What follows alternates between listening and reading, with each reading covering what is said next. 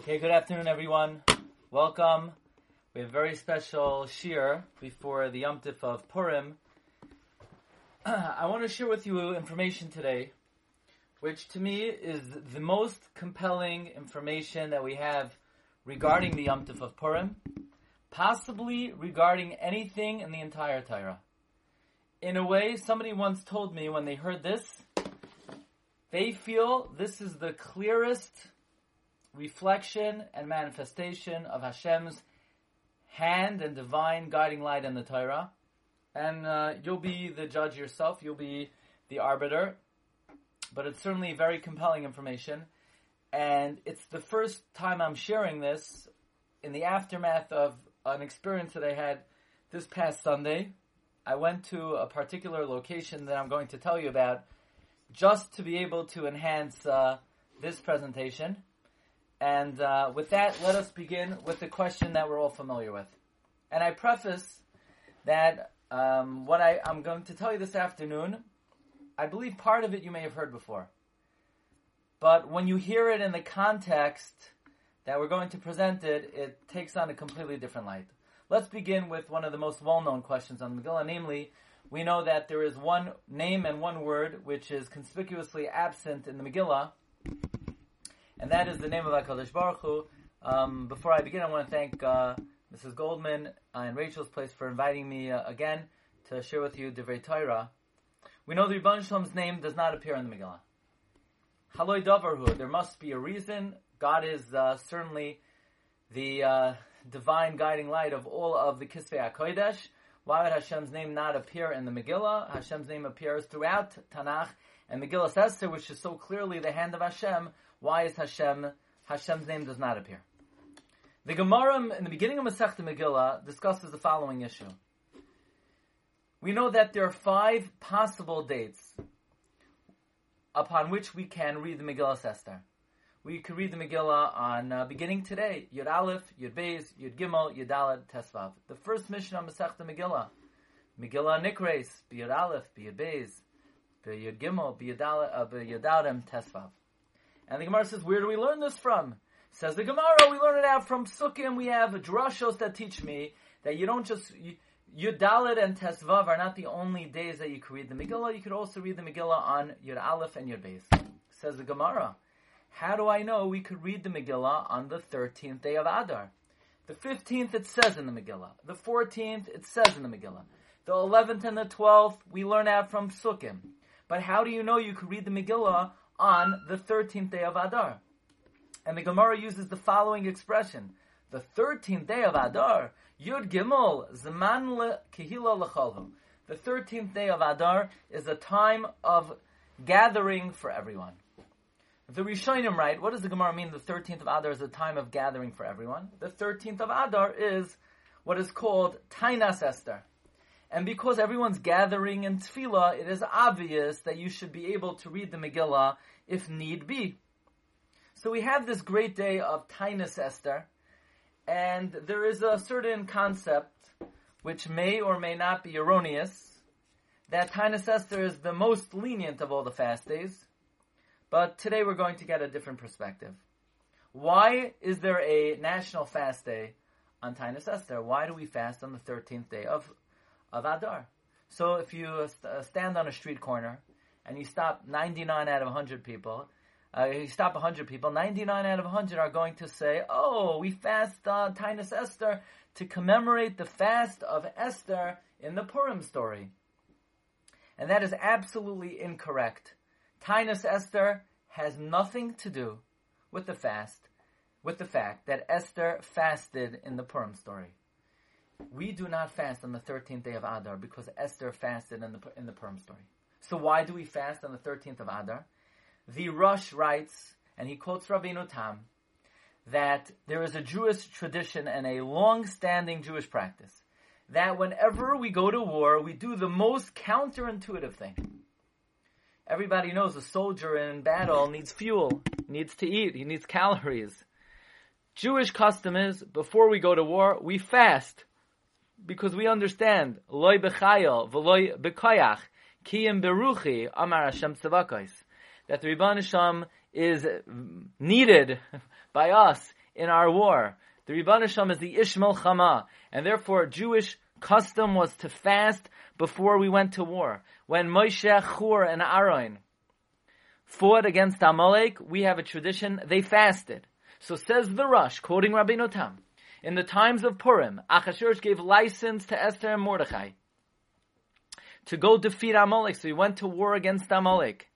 Now, even though we have no record of this, and there's, this is not documented, and it doesn't say anywhere that when we fought Amalek, we fasted, since Jewish tradition is that we fast before we go to war, we have the right to presume that the Jewish people fasted before they they destroyed Amalek, and therefore to commemorate the presumptive fast that we have no record of, we also fast on Tainus Esther.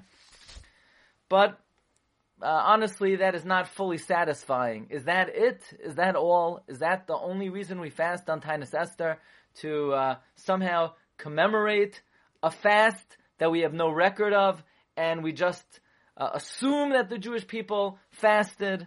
Perhaps there's something more to Tainus Esther than meets the eye. Now, the Gemara tells us, Megillas Esther, Baruch HaKodesh Nemra. The book of Esther was written with the divine spirit, which means Mordechai and Esther did not sit, day one, sit down one day in uh, Starbucks and uh, sip a cup of coffee and decide to record the story. This is a divinely inspired document. Every word was written Baruch HaKodesh. That means we are authorized to ask ourselves about every statement and every phrase and every detail of the Megillah. Why is this included? Why is this recorded? That's uh, what it means that it's part of the Kisvei HaKodesh. Esther, Baruch HaKodesh, Nemra. And there are a number of very interesting anomalies in the Megillah. And let us begin with the uh, big letters. And then toward the end of the uh, shir, we'll, sp- we'll speak about the small letters. So I'm a Bal Koirei, and I can't help myself. Whenever I come to the Pesukah Megillas Esther, I I uh, I have to lane them. So I will try to restrain myself, but uh, sometimes I can't help it. But the first big letter we have in the Megillah is we have a big Ches. In the beginning of the Megillah, Parak Aleph Pasuk Vav, Chor Karpas Uscheles. It's talking about the tapestries that Achashverosh used in his party. Chor Karpas Uscheles. And there we have a big Ches. Okay, now in the end of the uh, Megillah, Parak Tes, Pasuk Chaf Tes, we have another big letter. We have a big Taf. Vatichtayev Esther HaMalka. We have a big Taf. So there's a big Ches in the beginning of the story, and we have a big Taf at the end of the story. What is the meaning, what is the significance of these anomalies, of these big letters? So this very strange medrash. The Medrash comments in the Yalkut Shemaini in Tehillim Parak Chaf Beis. Amar Rav Yehuda bar Rabbi Simeon. Any house that has snakes in it. Okay, I'm going to take a poll now. What do we have? We have like sixty-five people. I'm going to take a poll. How many people here on this shiur have snakes in their house? So yeah, everybody, everyone. I see uh, unanimously everybody at the shiur has snakes in the house. So, it's a good thing you came today, because I'm going to save you eighty-five dollars on the exterminator. The Medrash says, how do you get rid of snakes in the house? By the way, you should know, most people would not have expected that um, people in Flatbush have snakes in their house, and I always suspected it to be true, and, and today's case in point. So you want to get rid of your snakes, the Yalkut Shemaini says, you take the horn of an ayal, the horn, horn of a ram, you blow smoke into it, and all the snakes run away. Like when Esther came, Haman ran away. So the Ben Ish Chai, Chacham Yosef Chaim, he says, what is this Medrash teaching me? The Medrash is giving me uh, exterminating tips. How do you get rid of snakes? By blowing smoke through the horn of a ram. Says the Ben Ish Chai, an amazing revelation. The Ben Ish Chai says, this Medrash is not telling you how to exterminate snakes. The Medrash is teaching us that Purim is not a one-time occurrence, but every single year on Purim, when we read Megillas Esther, the Gemara compares Esther to a ayal, to a ram. Lam natseach al ayeles hashachar mizmor l'david. That's the twenty-second parak of Tehillim. And by the way, we have a Masaira that this is a parak we say on Tehillim, we uh, we say it on Purim, Parak Chav Beis, we say it on Tainus Esther. It is a tefillah, it is a chapter of Tehillim that is extremely powerful and effective on this time of the year. Esther is compared to a ram. Why? Says the Gemara, she's compared to Ayeles HaShachar, the morning star. Just like Esther, says the Gemara, just like, excuse me, the morning star is the end of the night. When the morning star rises, that means the night is coming to an end. So too Esther is the end of all the miracles. So the Ben Ish Chai asks, what do you mean Esther is the end of all the miracles? There are many, many miracles that happened after the Purim story. Hanukkah happened after the Purim story. In what way is Purim considered the final miracle? And the Ben Ish Chai explains, very importantly, that the last Golus that we're in is Golus Edom, which is the Golus of Amalek. And every year we need to chip away, we need to chisel away, we need to overcome this final Golus, which is Golus Edom. How do we overcome Golus Edom? How do we get out of the current Golus that we're in? Says the Ben Ish Chai, every year we read the Megillah, and we fulfill the various mitzvahs of Purim, Mishleach Manos, Matanos Lavyonim, Sudas Purim. Every year we chisel away on that snake, against the Nachash, against Amalek. Every year on Purim we have another salvation. We have a little bit more of a Yeshua. We're able to overcome the remnant of whatever Golus Edom still remains in the final days before the coming of the Mashiach. Says the Ben Ish Chai, what this Medrash is saying is that Purim accomplishes salvation for the Jewish people a little more every single year. But now comes the main principle of today's year. And that is, not only is every year on Purim, the Ribbon Shalom saves us more from Golus Edom, from Amalek, from Haman, but there is an antecedent, there's something that takes place before Purim every year. And that is, there is a very frightening concept. In a way, Purim is the scariest day of the year. Why is that? So many years ago, I came across a tshuva, a responsa, Shas Tshuvas Shevet HaKahasi of Rabshamai Kahas Gros. And he brings that the Mekubalim teach us that the story of Purim and the decree of Haman was never abolished. Because if Haman was able to decree and issue a gzera against Klal Yisrael, lahashmed laroig uleabed, and that thread is recorded in the Megillah, and it's, so to speak, canonized in the Tanakh, and the Ribon Shem gave his stamp of approval, then that decree was never abolished. Instead, it looms over the heads of Klal Yisrael, chas v'shalom lo yaleinu, for eternity until the great day of the coming of Mashiach. Ki kisav asher nichtav b'shem ha-melech v'nachtaim b'tabas ha-melech in lahashiv. Once the Almighty endorsed, ratified Haman's gezerah, it was never rescinded from heaven. Every single year, there looms over the heads of the Jewish people the threat, the gezerah of Haman. And sometimes that gezerah actually comes to fruition. For example, the Mekubalim write, in the year Ches Taf. And that's why there's a big Ches in the Megillah. And that's why there's a big Taf in the Megillah. The year Taf Ches is the year four hundred eight. Now, what year is the year four hundred eight? So I'm going to tell you a little historical fact, that if you ever wanted to, to uh, translate a... a Jewish date into a secular date, you just add the year twelve forty. That's a little formula. It's uh, worthwhile to be aware of. The year Tavches is the year Tach V'Tat, four oh eight, which is sixteen forty-eight, sixteen forty-nine. A years of great tragedy for the Jewish people, where tens of thousands of Jews were massacred. Why did it happen? What caused it? What brought it about? Say the Mikubalim, it was the Gezerah of Haman. That in the times of Purim, we didn't abolish it, we didn't annul it, we deferred it. We deferred it, but it's recorded in the Megillah. And it's something that loomed over our head for centuries, and it came out in the guise of tach v'tat. And I heard this idea and I read this idea many years ago, and I never wanted to speak about it because I didn't feel like there was enough uh, evidence, and this was documented sufficiently for me to uh, speak about it publicly. And a couple years ago, I was researching it f- uh, further, and then one day I came across so many authentic ancient sources to this idea that literally the threat of Haman is responsible for all national disasters that occurred to the Jewish people.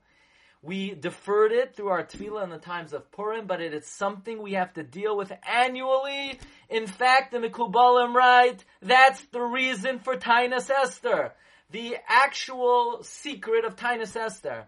It's not just to commemorate the fast that the Jewish people fasted before they destroyed Amalek.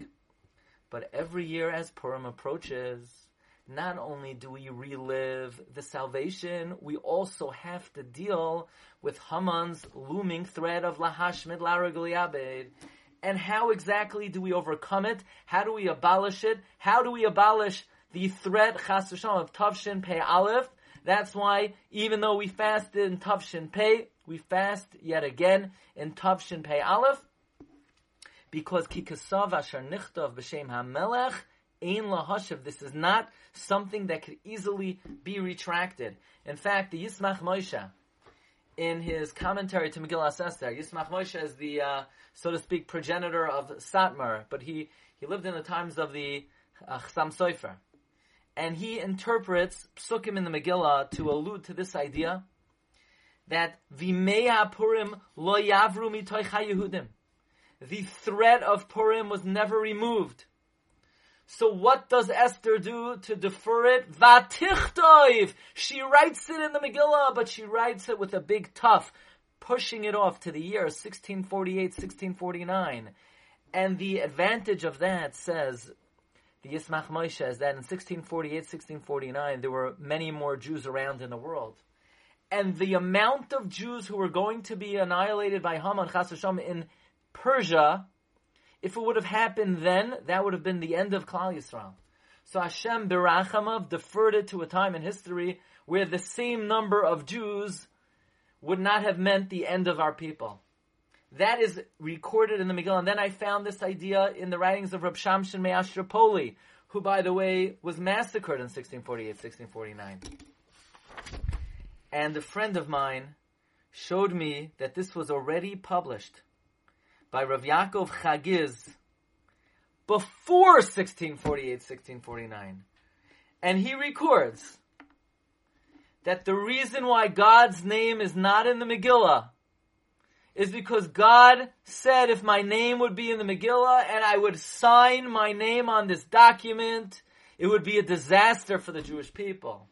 Because this is a document that not only records salvation, but it endorses to some extent the decree, the disastrous decree of Haman. And not only is it recorded, says God, if my name would be on it, it would like it would be as if I signed away on this decree. I can't put my name on it. Says the Baal Halachos Kitanois. This is the reason why when Esther asked the Chachamim, Kisvuni L'Dairos, canonize me, put my book in the Tanakh, the Chachamim said, are you kidding, Esther? We can't put this book in the Tanakh. We can't give it any more credibility or credence or importance than it already has. The more credence it has, the more dangerous it is for the Jewish people. So friends, there's this idea that the threat of Haman was never abolished. It was never rescinded. It was never annulled. It's something we have to deal with on an annual basis. That is the reason for Tainus Esther. So even though on a halachic level, yes, Tainus Esther is more lenient than the other fast days, but on a metaphysical level, on a Kabbalistic le- level, Tainus Esther in a way is the most important of all the fast days. And now with this introduction, with your permission, I would like to share with you a segment that I'm sure you've all heard before, but I highly doubt you ever heard this in the following context. And in preparation of presenting this to you, I traveled two hours on Sunday to a very special location. If we turn to the end of the Megillah, we will notice, until now, we've discussed the small letters of, uh, excuse me, the large letters of the Megillah. But if we go to the end of the Megillah, we encounter an amazing phenomenon. And if you have a Megillah Esther in front of you, or you have a Chumash in front of you, please take a look in Parak Tes, Psukim He through Yud. We encounter the ten sons of Haman. And lo and behold, you will notice that in the words of the ten sons of Haman, we have three small letters. The Taf of Parshandasa is written small. The Shin of Parmashta is written small. The Zayin of Vaizasa is written small. And yes, we also have a big letter. We have the big Vav. And I tell you, for two thousand years, no one had any idea what these anomalies were all about. But let me share with you two very important questions. Haman takes the misstep with Esther. Achashverosh walks into the palace. He says, "Hagam lichbosh hamalki mavais." Are you crazy? You're fooling around in the palace while I'm there? And Achashverosh doesn't know what to do with Haman. And this Charvoina guy says, "Agam hinei ha'etz." And Achashverosh says, "Okay, telu alav." And Haman's dead. Just like that. Yeshuas Hashem Keherafayim. It's unbelievable. It's... The Jewish people were about to be annihilated, and Haman takes a misstep, and like that, he's a dead man. It doesn't take much for the Ribbono Shel Olam to turn the tables very quickly. And then Achashverosh turns to Esther, and he says, "Dear, not like before where I said, Ad Chatzi Hamalchus V'Seos, not like before where I said, I'm only going to give you up to half of what you ask for. Now ask for your heart's desire." So you would think uh, Esther could have said, uh, "Let us return to Jerusalem, um, build a big yeshiva for us." Esther makes the most bizarre possible request. Esther said, "You know, yesterday in Shushan, the Jews killed five hundred men, and we killed the ten sons of Haman. So what I would like to do, Achashverosh, you see those ten carcasses over there? They're being consumed by ravens and rats. We want to hang the dead guys." First of all, Esther, excuse me, you, this is the best thing you could come up with. The king of the world is saying, ask your heart's request, and this is what you come up with? You want to hang ten dead guys? And why would she want to hang ten dead guys? So what I'm about to share with you was the discovery of one of the all-time great Gaonim, and I tell you, I've said this over before. Perhaps you haven't even heard me say this before. I decided this year I'm going to find this tzaddik's kever and visit his grave before I present his discovery. So on Sunday, I went with my friend Reb Nosson Weldler. We went to Woodbridge Memorial Gardens. We went to the kever of one of the all-time great minds in the Jewish people, Reb Michoel Ber Weissmandl. By the way, I uh, I just got I just landed. I spoke in Boca last night. Last night after twelve a.m., I got a phone call. Somebody saw the clip. You could go on tour any time. Watch the clip at the kever of Reb Michoel Ber Weissmandl. Somebody called me that he heard from a friend of Reb Michoel Ber Weissmandl. I wasn't there. He was a great scientist. That he was visited by Albert Einstein, and they conducted experiments together. I received this call last night after twelve o'clock. I was given contact information of who to contact to verify the story. Okay, if you want to verify it, I'll give you the numbers. Reb Michoel Ber Weissmandl, he uh, put in so Herculean effort to save Slovakian uh, Jewry, and he was successful in halting the deportation of Slovakian Jewry for about two years, and but it ultimately fell on deaf ears. Roosevelt wasn't interested. Churchill wasn't interested. There's a book published by Artscroll many years ago called The Unheeded Cry, and uh, ultimately Reb Michoel Ber and his whole family were on a cattle car headed to Auschwitz. Reb Michoel Ber took a knife that he stashed away in a challah. He pulled out the knife. He chiseled away a hole in the car of the train. He jumped the train, he walked back to Slovakia, eventually he saved his life, his whole family perished. he lived a very sad life. Yeah, he survived. He, be, he was the son-in-law of the Nitra Rav. He built the Nitra Yeshiva, Mount Kisco. But he, he was so broken and depressed his whole life. He died very young. He died in his fifties.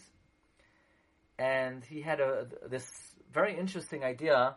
When he built his yeshiva, his idea was to create a farming, agricultural agricultural society where the Bachrim would work the farms during the day and they would learn at night.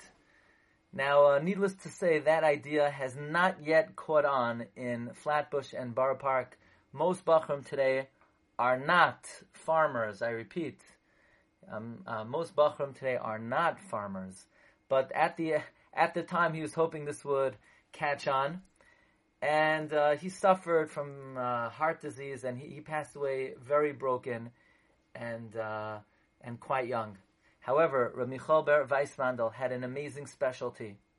And his specialty was he, without the use of a computer, knew exactly how many letters there were in every part of the Torah, and he could calculate in his mind what is called diluge oisios, skippings of letters. So, for instance, he came up with the following. Reb Michoel Ber Weissmandl came up that how many letters are in Megillas Esther? I believe twelve thousand one hundred ninety-six. So if you go to the first Aleph in the Torah of Bereshis, and you count twelve thousand one hundred ninety-six letters, you get Samach. And from there, if you count twelve thousand one hundred ninety-six letters, you get Taf. And from there, if you count twelve thousand one hundred ninety-six letters, you get a Reish. Esther. Esther is alluded to by using a system of the number of letters in Megillas Esther, using that space system and applying it to the Chumash. So someone said, Reb Michoel Ber, where's Mordechai? He said, I don't know right now. Come back next year. So the guy came back the following year. He said, I found Mordechai. You go to where Mordechai is alluded to in the Torah. The Gemara says, Mordechai min haTorah minayin. Where's Mordechai alluded to in the Torah? Mem, a mar derar, one of the ingredients in Parshas Kisisa of the Shemen HaMishcha. Mem, mar derar. From there, if you skip twelve thousand one hundred ninety-six letters, you get a Reish, another twelve thousand one hundred ninety-six, you get a Dalid, and so on, you get Mordechai. He did this without a computer. He said that when he would read the Sefer Torah, the letters would literally dance off the page, and he just, he saw documents the way a computer could read a document. It's, there are no words to describe it. He was, so to speak, uh, he had a supernatural mind.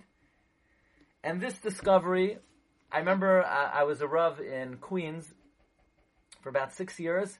I once said this over to an audience. Somebody came over to me, then in his mind, this is the clearest demonstration of God's guiding hand in uh, the world and in history that he ever came across.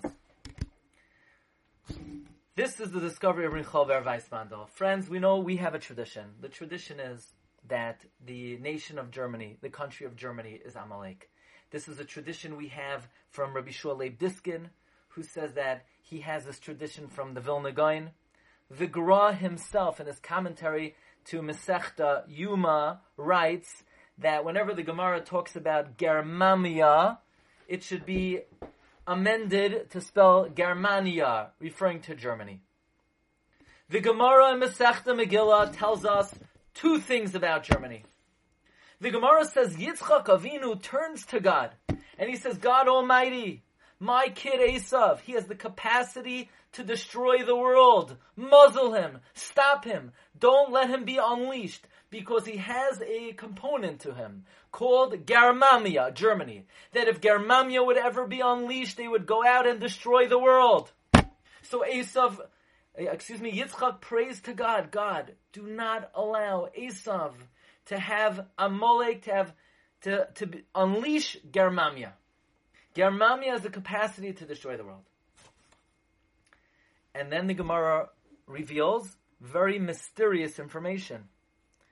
The Gemara says that in Germania of Edom, there are three hundred crowned princes. And there are three hundred sixty-five chieftains in Rome, and every day the three hundred chieftains of Germany fight against the three hundred sixty-five officers of Rome. So what exactly is this Gemara telling us? That Germany has three hundred chieftains, and every day they fight against Rome? The Gemara is revealing to us prophetic information. That what holds, keeps Germany in check, what ensures that Germany does not go out and destroy the world, are two things. Number one, they're disjointed, they're ununified, there are three hundred states. And number two, they can't get along with Italy, they can't get along with Rome. But if Germany would ever unite, if Germany would ever make an alliance with Italy, they would go out and destroy the world.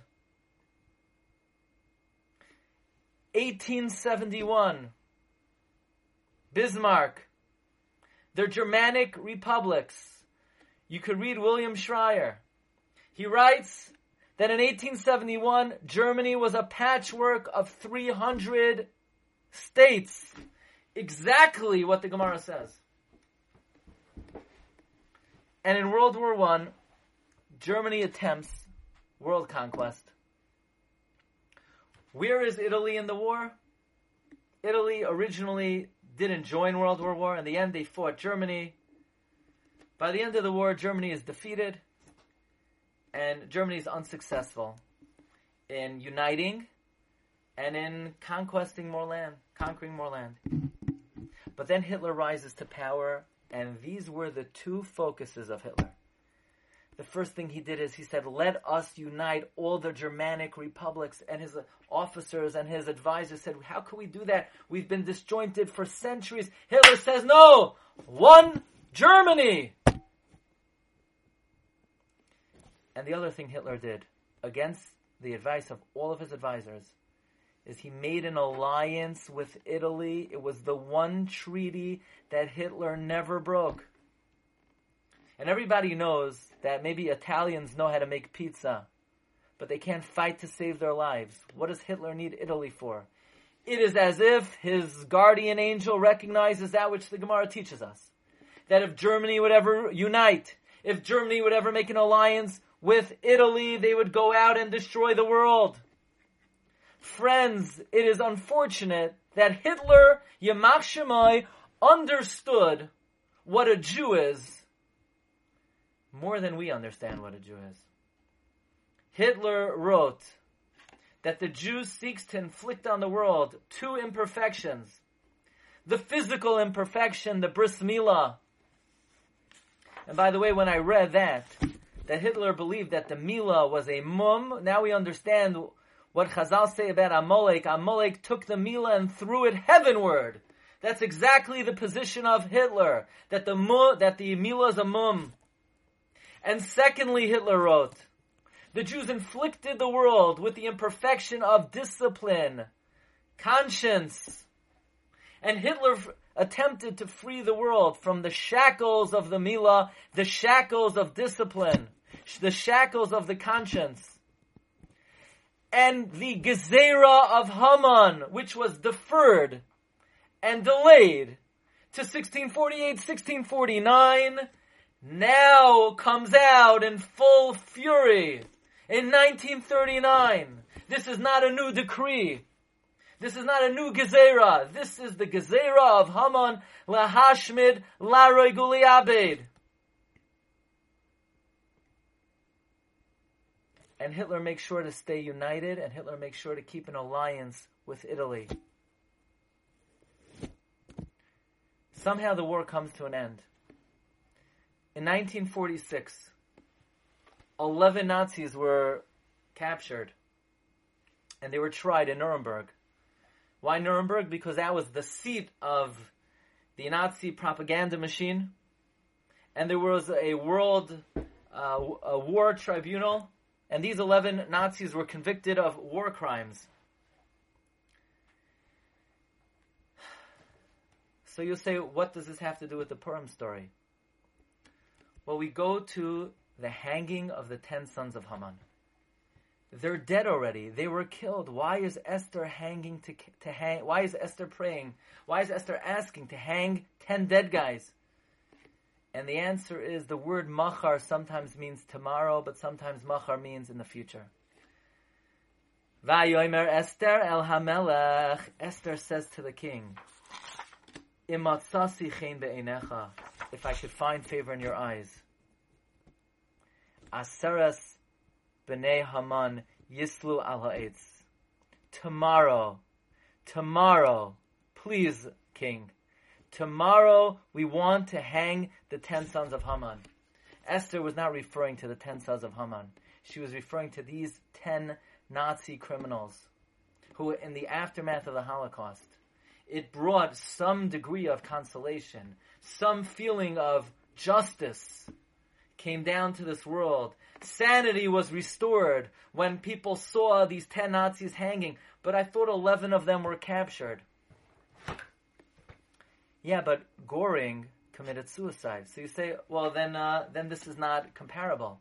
Well, what do you mean? Let's read the Megillah. Haman had an eleventh son.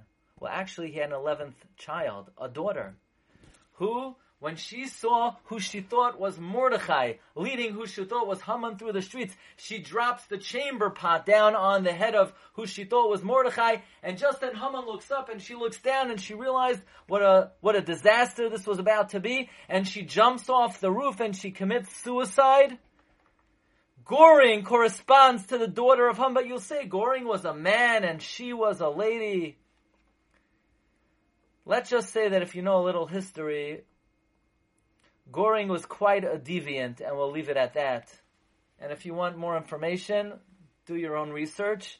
But they were quite similar, put it that way. So you have the ten Nazi criminals who were tried in nineteen forty-six, which by the year, by the way, was the year Tafshin Vav. So you say, yeah, you got the wrong date. They were going to be tried, by the way. There was a big debate. How are we going to kill these ten Nazi crim- criminals? And most of the judges wanted them to be hanged, except for the French ju- judge said we should shoot them. It's not bakovedik to kill uh, generals by by hanging them. We should shoot them. And ultimately the decision was that they were going to be hanged. Now what's amazing was, when these Nazis found out that they were going to be killed, they uh, they took it, they accepted it with equanimity. But when they found out that they were going to be hanged, they chaptet sitter, they said, hanged! We're not, we're not lowly criminals, we're anoshim mechubadim, we don't deserve to be hanged. They didn't want to be hanged. And they were going to be hanged in the year of Tafshin Vav. But the church pleaded for amnesty, and their sentence was delayed to Hoshana Rabbah, Taf Shin Zayin. So Esther asks the king, because we have a tradition that whenever it says king in the Megillah, it refers not to Achashverosh, it refers to God Almighty. Esther turns to the king. She says, God Almighty, in two thousand years, the Jewish people are going to be distraught, despondent, broken, questions. Restore some sanity to the world, God. Show them your justice. Imal HaMelech Toiv, Yinosin Gam Machar, in the future, God. Please allow us to hang those ten Nazi criminals. And Esther says, just so that everybody recognizes that this is your hand, God.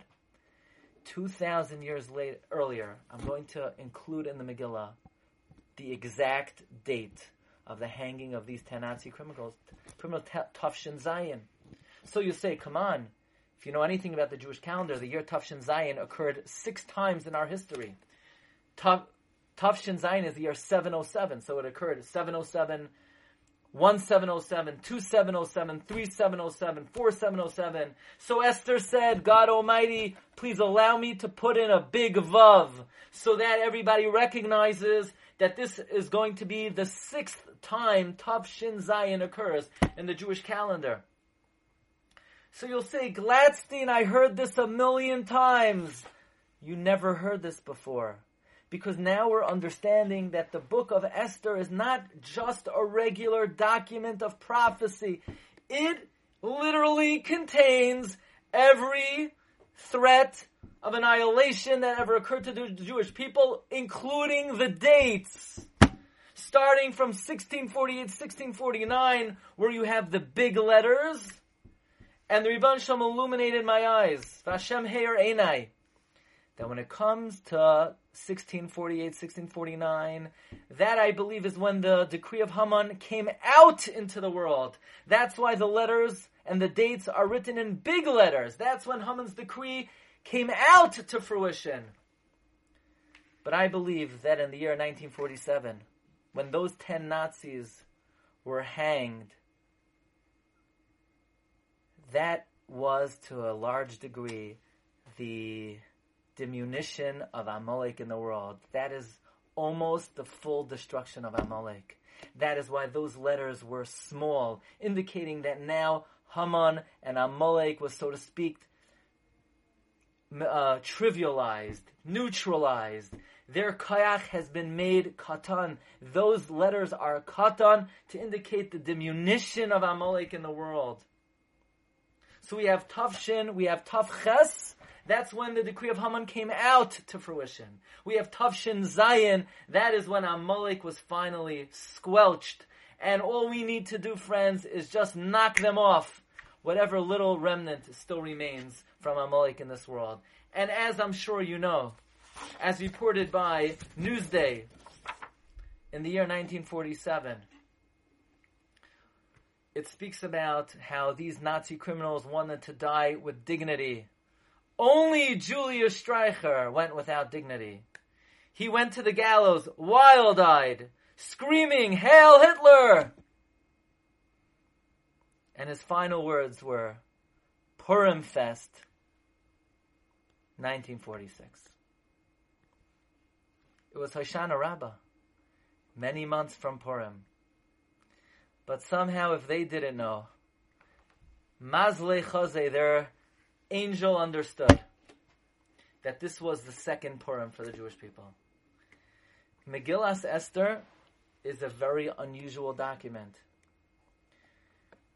You know, somebody commented to me that in his eyes, where do we have a clearer demonstration of the Almighty in the whole Torah?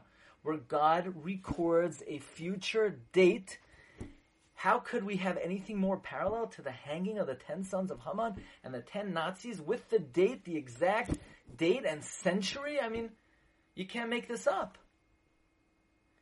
You don't have anything comparable to this in the Chumash, in any of the Sfarim of the Nevi'im. So I want to share with you one final idea. By the way, In the, the students of the Arizal write that one of the Kabbalistic secrets of drinking on Purim, to the extent where a person is completely out of sorts and they're lying on the ground, almost dead, is because since there is a looming threat over our heads annually, we, so to speak, we drink till we drop, and at least let the decree be fulfilled in this fashion to save our lives. That's what the students of the Arizal write. I want to share with you one final thought to think about. The Gemara tells us there are things in this world that are a shemetz, a me'ain, a semblance of the real thing.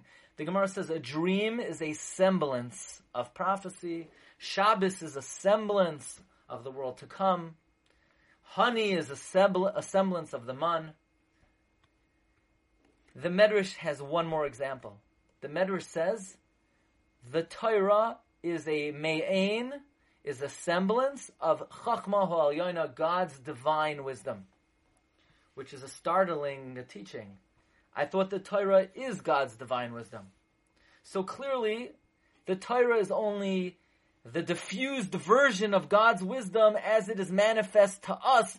But there is this body of wisdom called Chachma Ha'Elyoina, in its raw sense, is infinitely greater than our appreciation of the Torah. In other words, what honey is to the man, what Shabbos is to the world to come, what sleep is to death, that is what the Torah is to the raw wisdom of God. So I ask you, do we have any information, any document that is straight a piece, a segment, a piece of the Chachma Ha'Elyoina? And the students of the Arizal um, reveal that in fact Megillas Esther is not Torah, it's beyond Torah. It comes from the Chachma Ha'Elyoina itself.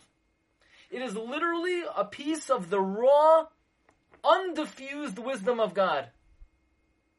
In other words, if you want to get a little bit of a taste of the power, of the magnitude, of the sheer revelation and manifestation of the Ribbon Shalom in this world, the document that contains the wisdom of God in its unadulterated, so to speak, its rawest form, is Megillas Esther, which is why Chazal say, even if someone is in the middle of learning Torah, they stop learning to hear the Megillah, because the Megillah is even on a higher level than the Torah itself.